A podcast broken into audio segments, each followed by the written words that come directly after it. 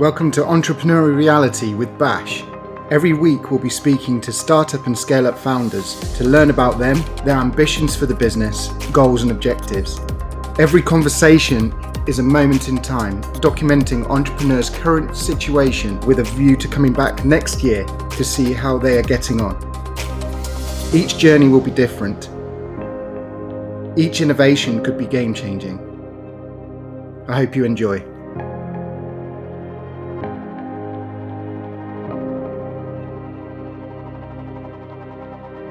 Episode two of series one, and uh, I'm honoured to have Kevin Brown with me of GigRev. Um, Kevin, please introduce yourself and give some background as to, to where you've come from and, and why you're here today. Hi, GigRev is my latest project. We've been working on this for about two and a half years, mostly in the development stage, and launched last September with the first clients. Um, before that, I was involved in artist management for five or six years. Um, before that, an internet company, which I sold to a company called Axel Springer in Germany. And uh, before that, involved with fan clubs and artists. Great. And you're also an investor in businesses as well. Uh, I am, yeah. I mean, I've tried to pick a, a few good companies with my sort of online advertising background. Not all been successful, but the ones that have worked have been pretty good. So one example would be Super Awesome. It's probably the biggest example of a company that I invested in right at the beginning, and now I think it's a valuation of about one hundred million, I think. Superb. It's been voted the fastest tech company growing in the U K uh, by Financial Times, I believe. Good C E O. Dylan Collins, I think he's a fantastic guy, really knew his stuff. And actually, by, I think, you know, you can try and get these things right, but um, I think it was my biggest investment, which is turned out to be the best one, I think. Out of about fifteen or twenty investments, I think I've had five go bust. Mm-hmm. Uh, the rest are floating around a little bit. I think I've got three that are relatively good, but Super Awesome is well above everything else. Really good. Fantastic. Fantastic. Good team. Good team of people. So let's talk about GigRev. Just for complete openness, I, I've personally made an investment you in, did. in GigRev. Yeah, thank you very much. Yeah. You're welcome. You're welcome. So could you tell the listeners a bit more about the premise, the challenges you face in the industry, and what sort of problems you're looking to solve with, with GigRev? Yeah, I mean, this all came about, I guess, while I was managing artists and thinking, well, we're trying to run a business here with data that we don't own. I can't think of any other industry that works on data that they don't own. So we had a fan base of people on Facebook, on Instagram, on Twitter, but no direct connection with those people at all. So I can't, I couldn't mail these people to tell them about a new tour, a new t-shirt, a new album without paying Facebook each time. So this felt completely wrong to me. And, and, and it began just by thinking, well, we need to just collect email addresses. That's the most important thing. But the problem with an email address is you, you can use that, but you can't use it every day. You can use it for important information. But how do you get a communication going between the fan and the artist in an ongoing sort of way? You can't. Email, I always think of like a a letter through your letterbox. It's definitely it's a one-way thing. You read it. You're not likely to reply. You might you, you you're probably going to purchase from that email, hopefully, but it's not a two-way conversation. So we still needed that way to talk to uh, to, to fans and fans to communicate, feel part of a community. Mm-hmm. And that was the premise of, of the beginnings of it. Great, thank you. And so GigRev has been created to engage the fans closer to the artists, the creators of mm. content, essentially, and, and entertainment.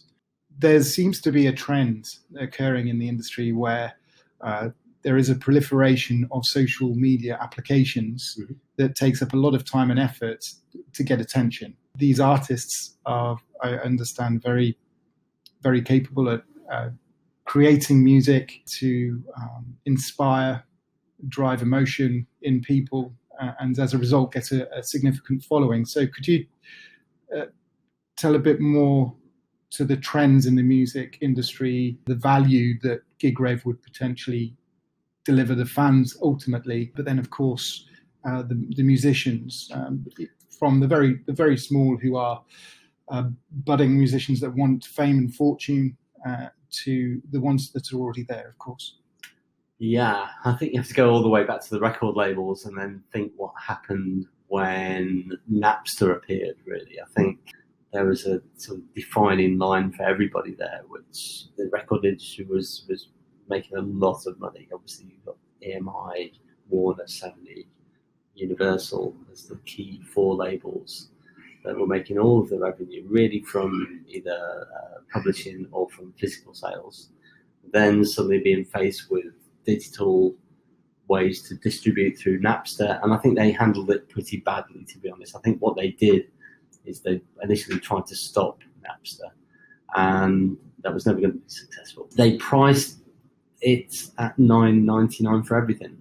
I think it was very ill thought through, to be honest. I think mm. they just came up with a price that felt right and decided nine ninety-nine for everything was going to be great.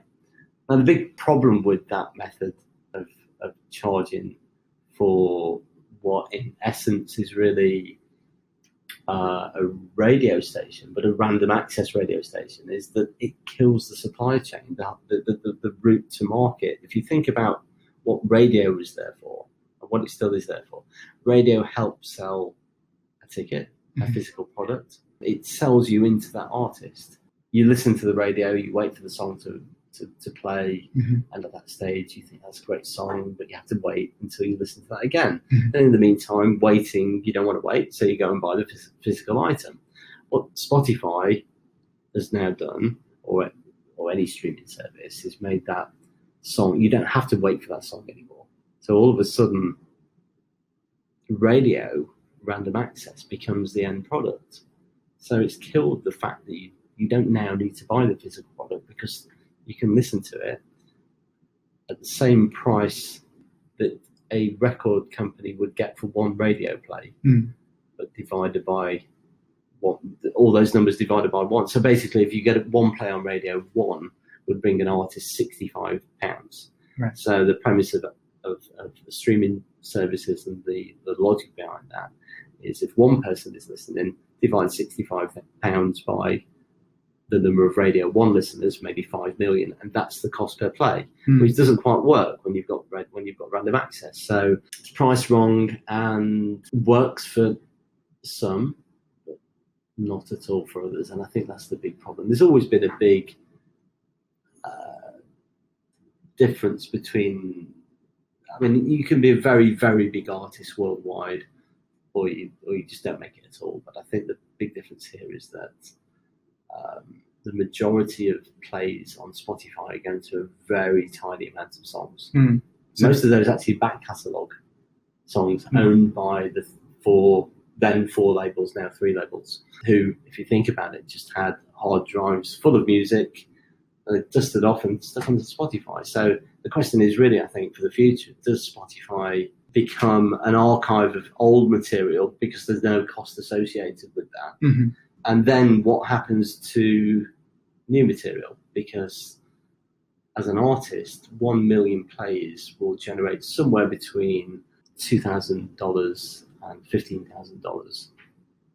One million plays. So even if you're lucky enough to get a million plays mm. if you sign on Spotify, it's probably paying for a fifth of the album to be recorded. So it doesn't actually work for a new artist unless they're in that top one percent of artists. And then you're forced to sell the rights to some of the music that you've created, that which could be taken on by another artist and make huge amounts of money elsewhere. You don't see the true value necessarily. Well, I think I think that's another problem for the for the old industry. The okay. fact that as soon as you get to a status of having hundreds of millions of plays, like an Ed Sheeran, for example, mm-hmm. or this guy called Chance the Rapper, uh, who was recently offered ten million to sign to, I believe, Universal, and turned it turned that down. And, and the, the manager said, well, why at this stage? Now we're getting all of these plays while we're selling out gigs, while we're selling out merchandise. Mm-hmm. Why would I now give away eighty percent of my revenue to a label? You know, they didn't want me when we were nothing. Right. Why would I now give nearly all of my money away? And of course, they didn't sign the deal. And, and I think that's interesting because labels don't now invest in, in new early bands, but they also are not in a position to invest in established bands because there's no reason to give away that proportion of your revenue. So the mm. old industry is effectively dead and survives off of uh, forty years of back catalogue. So how does GigRev overcome these challenges then, and additional content that may not be available? I, I know I personally would love to see somebody who's going through the process of creation in addition to the publication of that mm. song. Yeah, I think there's no engagement. You play the song. I think um, when you when you listen to Spotify, you listen to the song, you might not know who the artist is. I don't think there's that connection with the artist. It, it doesn't mean that people don't want that connection, but the average Spotify listener is the person that listens to radio. It doesn't mm. mean they bought albums. I think around seventy-six percent of all recorded income comes from sixteen percent of fans. And I think that shows that there's a big difference between radio listeners and music lovers. And I think that's got lost in translation with streaming networks. Mm-hmm. So those sixteen percent are the really important ones, the ones that actually buy into the scene. They go to gigs, they, they do this. And um, I think it's also forgotten that there's plenty of artists uh, that can be financially successful but never chart and never be seen as relevant, relevant to Spotify. If you look at the rock genre, for example, they can tour every year. Mm-hmm. They can make a lot of money from merchandise, sell a lot, lot of vinyl, C Ds, and tickets, but they'll never get into the hundreds of millions of streams on, on Spotify. So, so how how do they how are they seen as relevant to, to the industry when it's when, when we're now measuring popularity in hundreds of millions of streams? So I think there's a really big problem there that doesn't show that actually the rev- revenue drivers don't always have to be Spotify. And there's a lot of money in that sector just below the, the, the Spotify chart. Right. There's right. a U K artist at the moment that sold sixty thousand tickets this week for his first album tour. But because his um, plays on Spotify aren't worldwide, is a U K artist, doing very well in the U K. But because because the because the figures are global, and he's not a global artist yet, it doesn't even register as relevant, so Radio one won't play him. It's a real shame. Which doesn't make any sense whatsoever. Mm. And I think it just shows probably that um, certainly the, the, the, the U K charts and probably the B B C need to, uh, and they are indeed thinking how they can represent U K music more than what they are presently, because there, there is a big problem with that. There's certain sectors on Spotify. And when I say Spotify, we're talking about all streaming networks. Right. The, well, well hip-hop being the top sector. Mm-hmm. Uh, it, it, it's a worldwide audience. It, it, it crosses lots of boundaries, and it's it's pop music you can listen to without caring who, who you're listening to, too. And I think you know what we're trying to do is say, well, you don't need hundreds of millions of plays. What you need is a loyal audience, and those that loyal audience will pay for access to to you, whether that's your the t-shirt that you're printing, whether it's your album, your signed album, uh, whether it's a v- VIP meet and greet. All of these things are really important, and you don't need millions of people to listen to you on Spotify in order to get a few thousand people to a concert. And they're the people that should be your loyal followers, and harnessing that power is difficult when when social networks own that data. So bring that data back into somewhere you control, mm-hmm. and, and and and and effectively you're selling to them, but they're certainly not buying from you, they're supporting you. And I think it's a really important word in the way this works. Yeah. Um, I often say that if we could, if there was a button on the, on on, on uh, Netflix mm.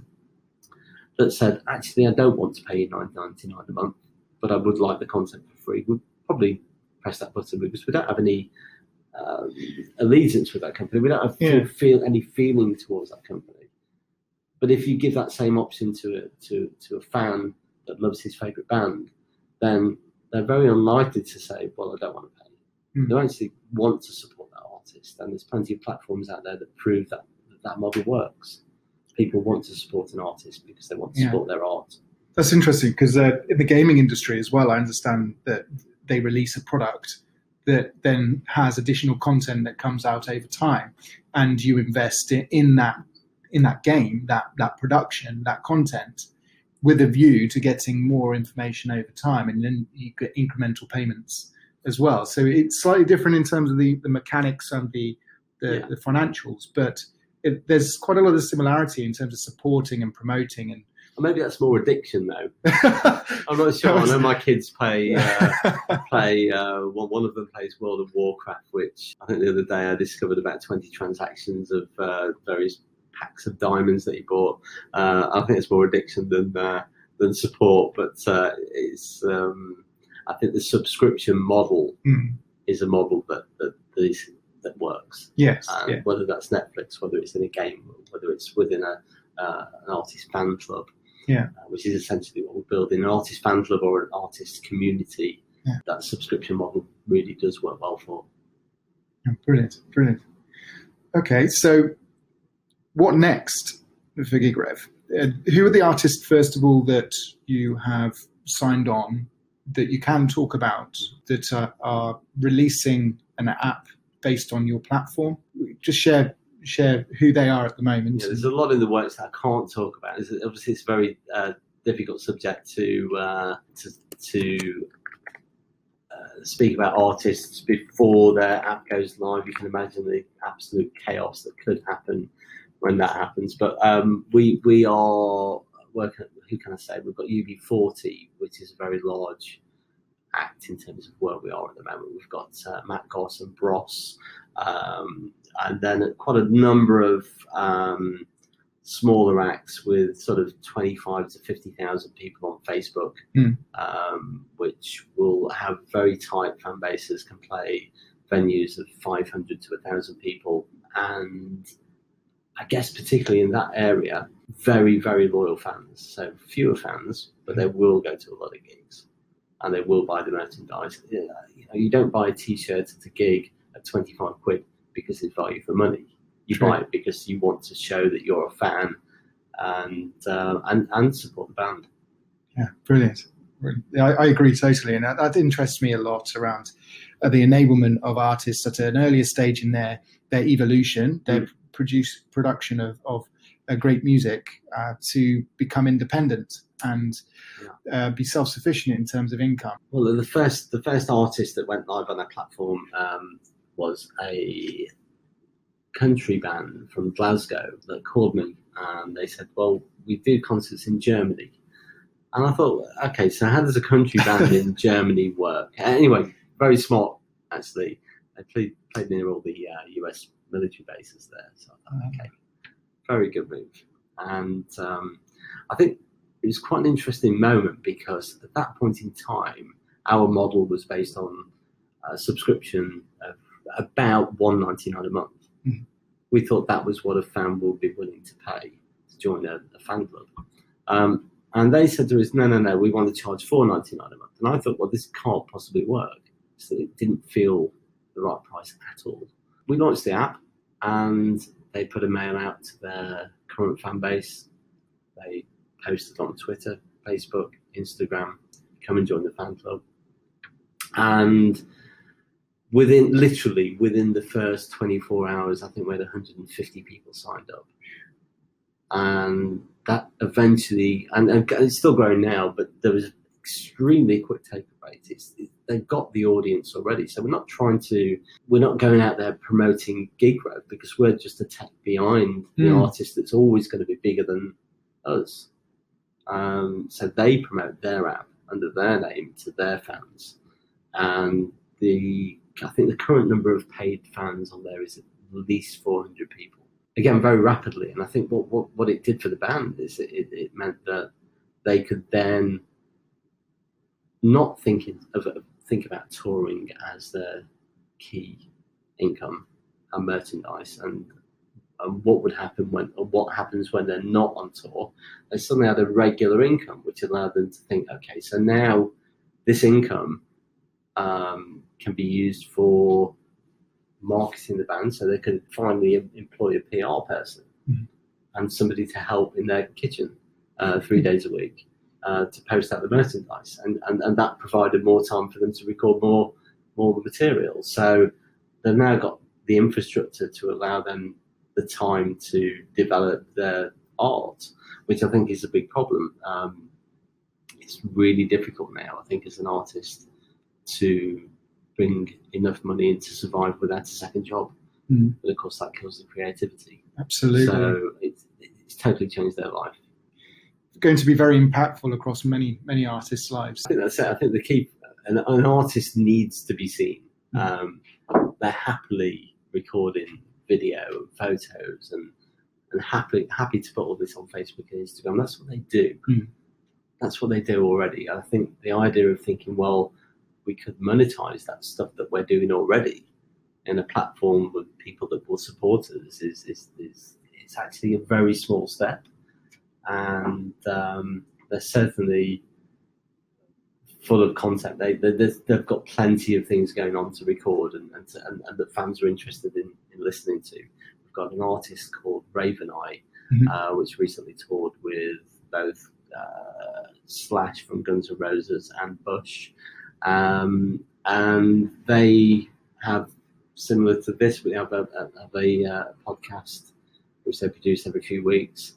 And uh, that's available in the app. But I think the important thing with all of this is it's more about windowing content within the app. Mm-hmm. So what we don't want, and the artist doesn't want, is to just have it available to a small group of people, because they, as well as the industry, needs them to to get this as wide as possible. So they'll produce content, video, podcasts, all sorts of things for fans, but release it later on on YouTube, on On, on, on, on Spotify or wherever mm-hmm. it might be.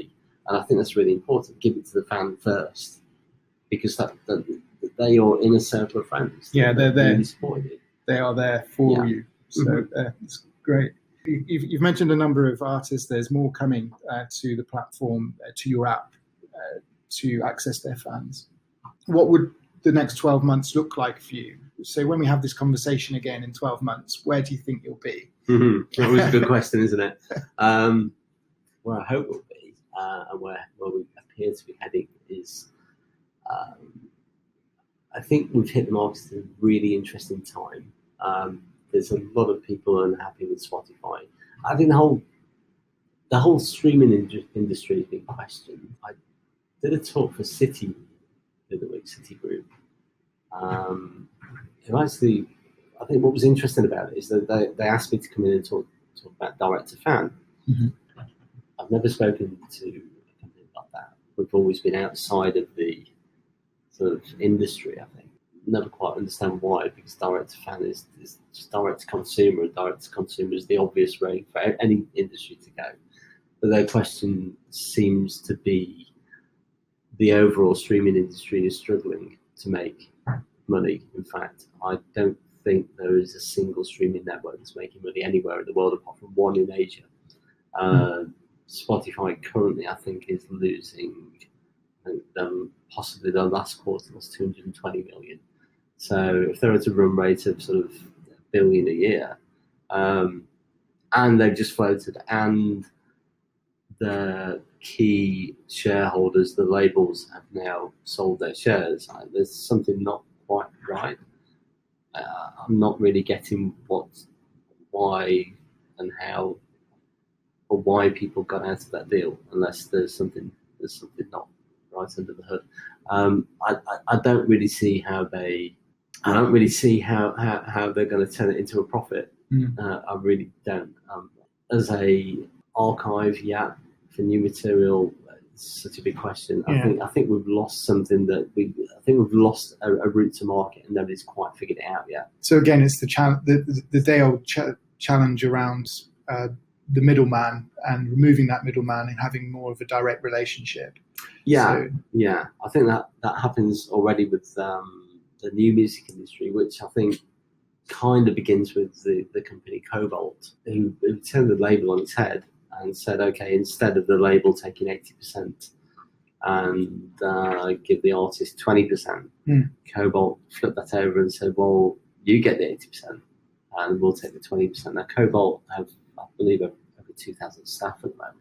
Um, any artist that's already been developed by a label tends to side up with Cobalt. Uh, so, for example, the Foo Fighters are on Cobalt. Uh, Snow Patrol, they, they've got six thousand artists in total that have now left the label system, and new new albums are now released by Cobalt. So there's a lot of other companies similar to that on the same model. So taking back control of your of your music mm-hmm. and and earning as much as possible out of it is is is really obvious to me. I don't really understand how that's not that's not obvious at all. Mm-hmm. Uh, so I think fewer fans and taking the majority of the revenue is the way that we're going. And I think in a world of fewer and fewer sort of Wembley Stadium acts, if you think back to the to the eighties and nineties, you know, yes, quite yeah. a few people playing in stadiums. Yeah. Now, okay, you've got uh, Ed Sheeran, who's doing extremely well for himself, um, and another handful of acts, but there's less and less of those sort of mega bands, mega groups out there, and a lot more um, arena and smaller mm. venue acts mm. out there. So I think yeah, the age of your Pink Floyds and Elton Johns and and, and, and, and those kind of guys is is, is is difficult. It's difficult to maintain that sort of massive stadium mm. thing. You've got U two, they can still do it. I was at a, uh, a gig at the Garage in London um, a few weeks ago with an artist called Orla Garland, who was a YouTuber. Uh, she started on YouTube when she was about fourteen. Um, she was covering songs and then she threw in the odd original song into that. Mm-hmm. And uh, she's probably got eighteen, nineteen now. Um, so I go to, go to this gig, and so the Garage holds two hundred people-ish. Um, very unusual audience. It literally looked like a room for, for the people that watch YouTube all day. But what was really interesting about it was the fact that after the show, she went to the back of the room, and almost every person in that audience had a photo and bought a piece of merchandise.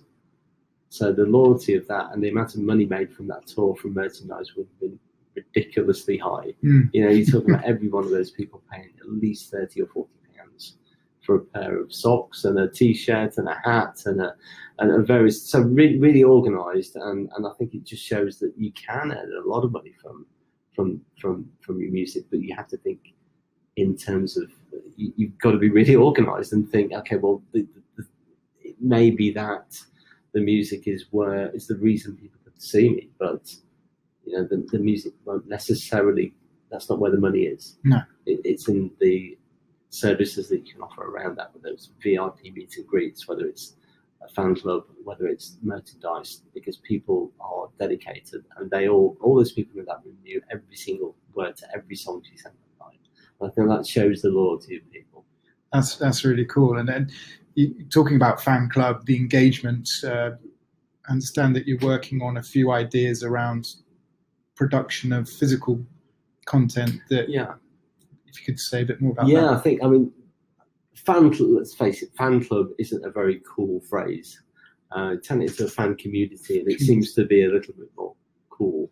Um, and I think, well, what we're finding now is that you know, people really want something real. They, that everything's digital in this world now. And you download it, you don't download the track, you, you listen to a track on, on Spotify, you watch a video on YouTube. And when, what, how do you get that extra connection with the artist? We know that people are willing to pay more than nine ninety-nine per month for their favourite artist. Mm-hmm. We know that already. Um, we've seen that in so many different ways where people will buy a ticket and a T-shirt as a package. So as part of a fan club or fan community package that we build, um, why not include uh, a year's membership Uh, with a uh, exclusive piece of merchandise, a signed photograph, an album when it's released later on, and, and maybe even a fanzine. And all of these things have got great value, but mm. are very cheap to produce. A T-shirt maybe costs two pounds fifty, but can sell at twenty pounds. Yes. Um, a fanzine sounds old-fashioned, but actually it's just it's a book of memories, um, a physical book, something that you can't get anywhere else. Mm. And uh, again, costs two pounds, but what's the value in the eye of the beholder? You know, it's fifteen, maybe fifteen pounds. And maybe it's signed, it becomes memorabilia, and then over time, there's value it sort of appreciates, maybe. And then people, I think people really, really want this kind of stuff. This, this is the reason that I vinyl. Mm. But I think, I forgot the numbers now, but um, I was recently at a, a B P I meeting and uh, the music industry, and and the number of vinyls is still increasing. The sales of vinyl is still increasing, but the number of vinyl players is not really going anywhere. No. So people are buying it because, again, they want something real. Yes. And I think, and, and, and that's about supporting the artist. You funny should say that. I I recently asked an artist directly on Twitter, mm. can I have a signed vinyl copy, please? I haven't had any response no. just yet, because they probably haven't considered it. But it's, um, yeah, I'm one of those guys who quite happy to buy vinyl. Absolutely. So, yeah. We've got nothing to go on our shelves anymore. No books, no C Ds, no D V Ds, no nothing. You know, so I think we need these things to, yeah, to show absolutely. who we are. And um, my, my oldest kid is sixteen, seventeen, going to college this year, and you know, to show his identity, he's got posters on the wall, he's got his albums there, and you know, I think that that's people need to show it. You can't have everything on your phone and computer. Mm. And listening to an album for a fan Of, of music is really important. Not just listening to that one song that's the pop song that's the that's there today and gone tomorrow. There's a song by a guy called Big Shaq um, recently that my kids played over and over and over again. Um, it was a song called "Man's Not Hot," and it was turned out to be a joke song in the end. um, a hell of a lot of plays on on streaming. Look at the video for "Man's Not Hot," and you'll you'll it's uh, it's quite funny for a little bit. I think after two hundred plays, I got a little, little bit bored of, uh, of the background music of that playing, but um, but it's gone. Then it's gone. It's the next thing. And, mm-hmm. and, and I think you've got that throwaway music that, that that can happen, but you've also, and still today, it's really not seen because of Spotify, but there's a lot of venues in London, and they're full mm. every night with two hundred people all watching their favourite act. Yeah. They'll never register as being important. I can guarantee that a lot of those are earning a lot more money because they're very hard-working musicians than somebody getting a million plays on Spotify a month. Mm. That's a good point. That's a good point. And the atmosphere in those those bars and, and venues are uh, fantastic. Well, it's amazing acts breaking through at the moment, but again, they'll never meet the criteria to get anywhere on, on streaming. So in going back to your Uh, my question, first of all, of where GigRev you see in twelve months' time? Well, we look at what, what we generally look for is a couple of things, really. We're looking for artists that have at least twenty-five thousand people following them on social media.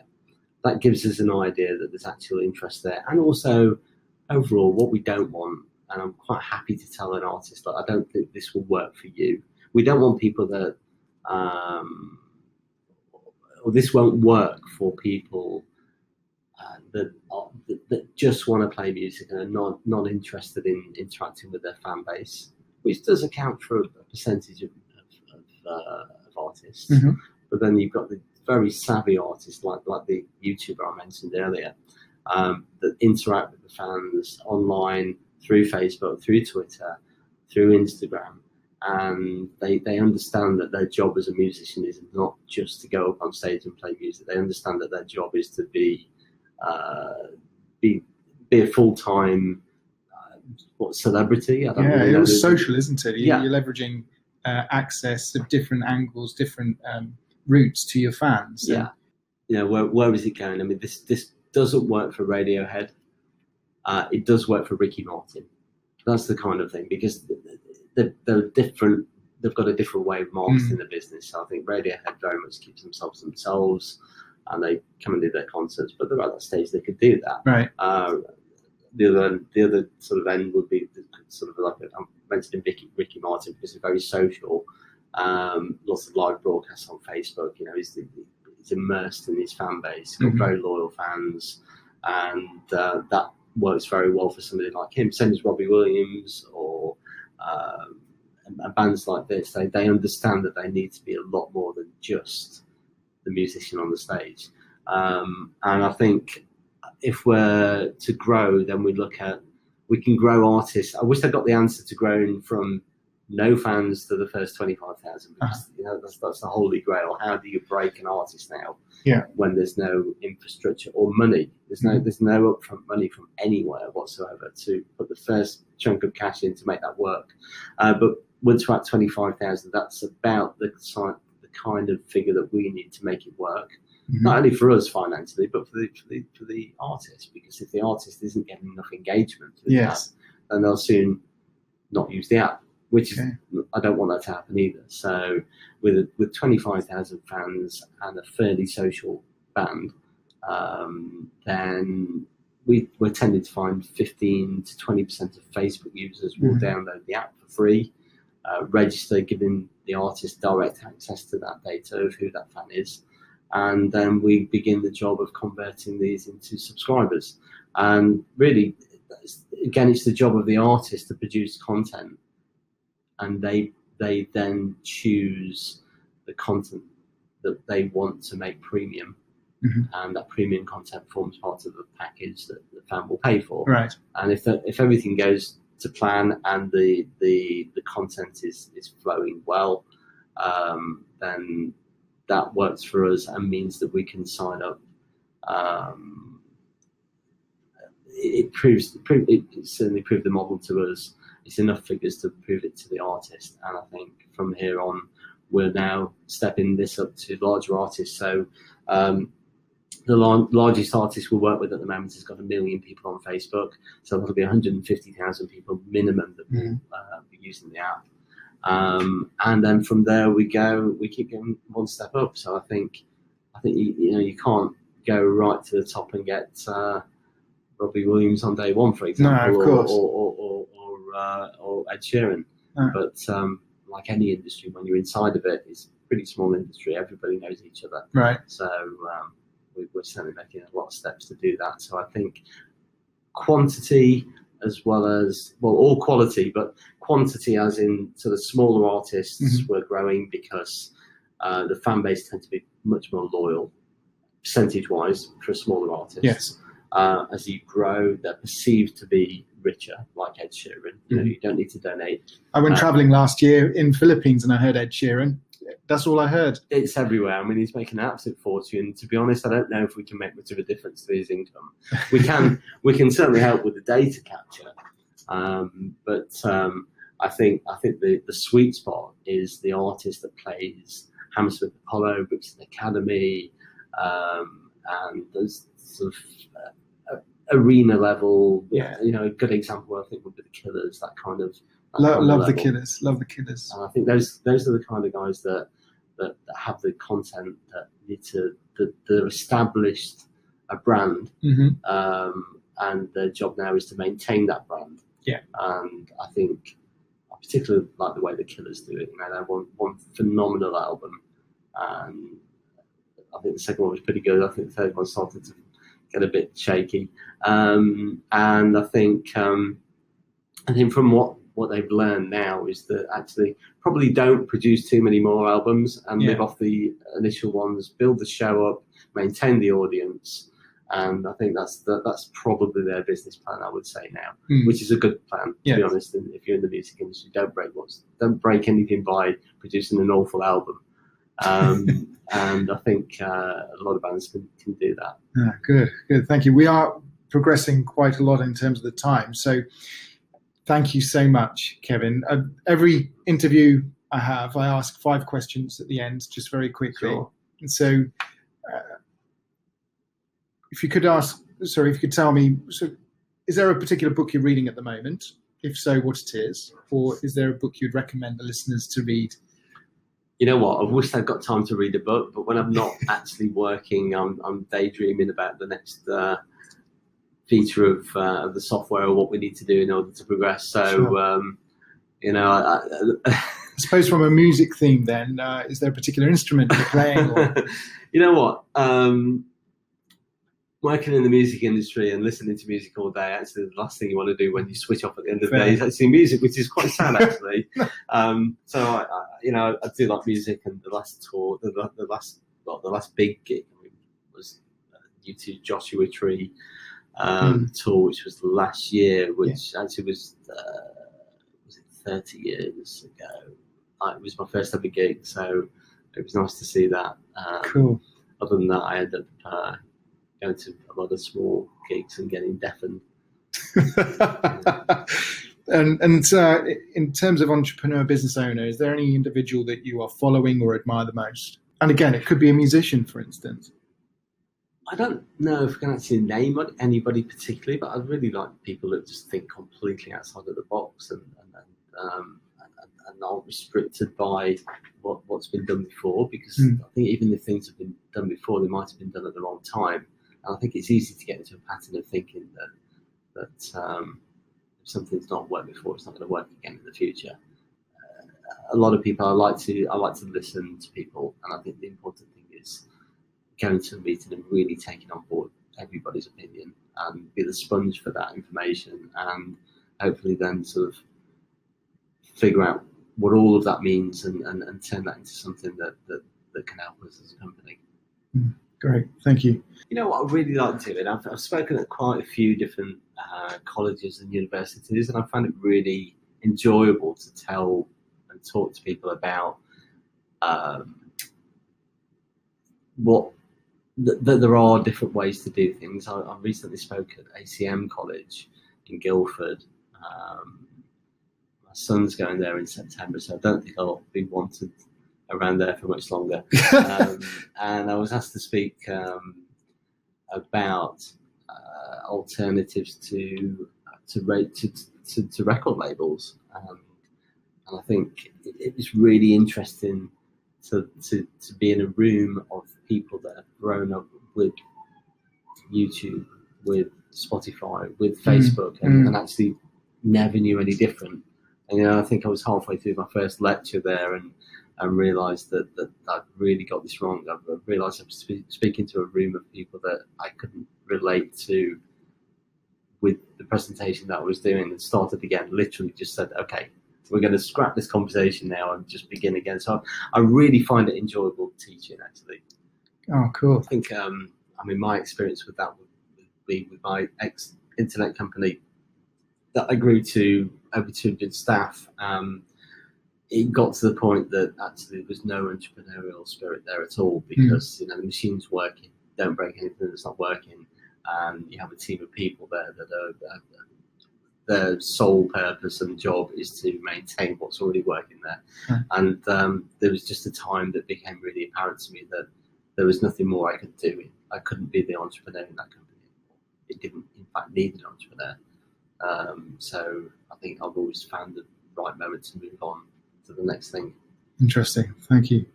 I really do appreciate your time, Kevin. I'm honoured that you, you spent the time with me today. Thank you. And um, yes, I, I wish you every success.